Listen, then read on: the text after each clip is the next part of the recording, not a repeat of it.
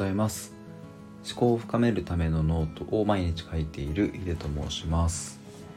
早速なんですが今日のタイトルが「やる気はあるないの二元論ではない」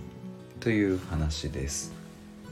二元論っていうのは、まあ、めちゃくちゃざっくり言うと、例えば闇と光とかあとまあ善悪善と悪とか、えー、そういう感じで、えーと、2つの原理で、えー、とある何か性質を説明するというものです。で、えーと、タイトルに戻ると「やる気はある」と「ない」の二元論ではないということです。でこの、えーと二元論ではないっていうことを説明するために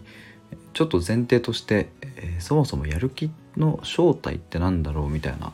ところについて、えー、と考えてみました。で、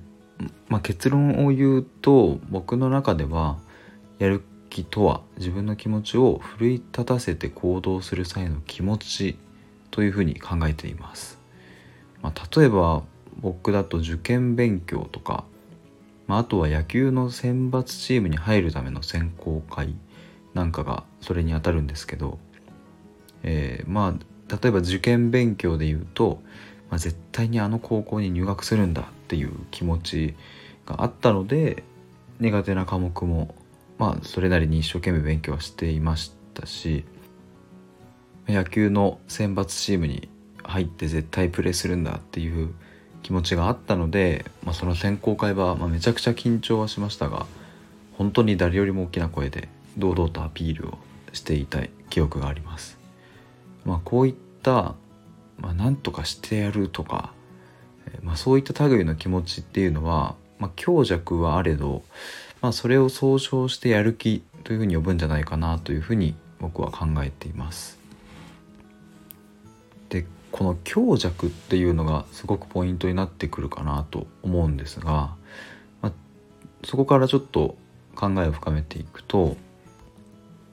例えば、まあ、勉強にしろ、まあ、ダイエットにしろ何かを行動しようとした時に、今日はやる気が出ないなとかって思ってしまうことがあるとは思うんですけど、まあ、これってすごく難しいのは全くその気持ちがないわけでもないっていう状況が、結構普通にあるっていうことなんですよね。まあ、というのも、えーとまあ、じゃあ受験を例にすればまああの大学に合格したいっていう気持ちが本当に本物の思いであったとしてもその気持ちが強くこう出ていて勉強を頑張れる日もあれば、まあ、そうでない日もあると。でそれをこう毎日あのやる気が強かったり弱かったりっていうのを、まあ、繰り返していくんですけど、まあ、その状態を自分で察知すること自体がまあ、結構簡単なようで難しかったりするんじゃないかなというふうに思います。まあ、だからこそ、まあ、やる気は今日はあるとか今日はやる気が出なかったとかっていうそういう二元論100対0の話になっていくんじゃないかなって思います。ちょっとここで、えーと絵の具というか色というかを想像してほしいんですけどえー、例えば黄色っていう色と緑っていう色の間には黄緑があってそこってすごく徐々に変わっていく色ですよね。まあ、他にも青とか赤の間にはこう紫色があったりとか、まあ、ちょっとネットで色グラデーションとかやってもらえればなんかその画像とか出てくるとは思うんですけど、まあ、やる気もこの色と同じですごくグラデーションがあるものなんじゃないかなっていうふうに最近思います。でまあこう話していると自分でもまあそれはそうだろうって突っ込みたくなるんですけどでもちょっと振り返ってみてほしいんですが意外とまあその一日を今日はやる気が出なかったとか、まあ、さっき言ったように今日はやる気がある日だとかなんかそんな感じで片付けちゃってはいないですかね。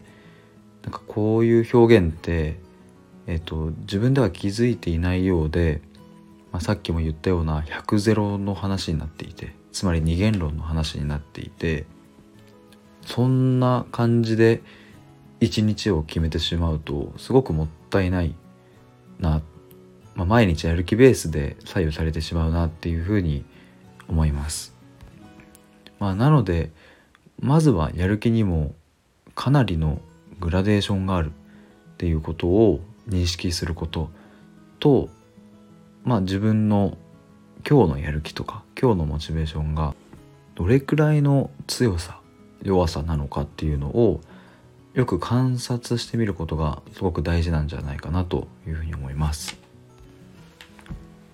改めてまとめると、えー、やる気